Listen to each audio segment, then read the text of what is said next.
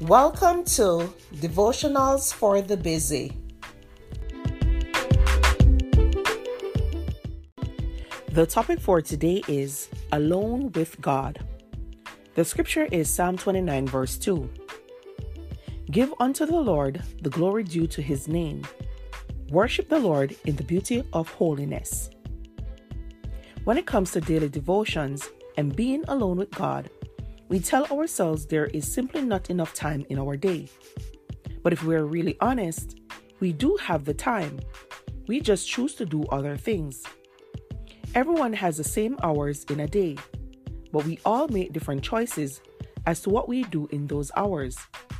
Most often, we choose to spend our time doing all the things that are most important to us. Trying to balance all the demands of our busy lives can be exhausting. But how, how sad that almost everything else takes precedence over spending time with our Creator, King of the universe. We tell ourselves that tomorrow will make time, but tomorrow never comes.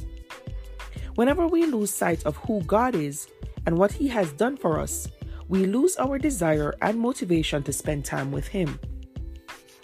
When someone is really important to us, we make time for them, and so it is with God. The more we love Him, the deeper our desire to be close to Him. Reading the Bible and praying becomes precious time that we guard fiercely. God wants us to love Him so much that we long for time in His presence. And when we truly fall in love with Jesus, spending time with Him won't be something we feel we have to do, but rather something we look forward to. We'll count it a privilege to have alone time to communicate directly with our Lord and Savior. Thank you for listening to Devotionals for the Busy.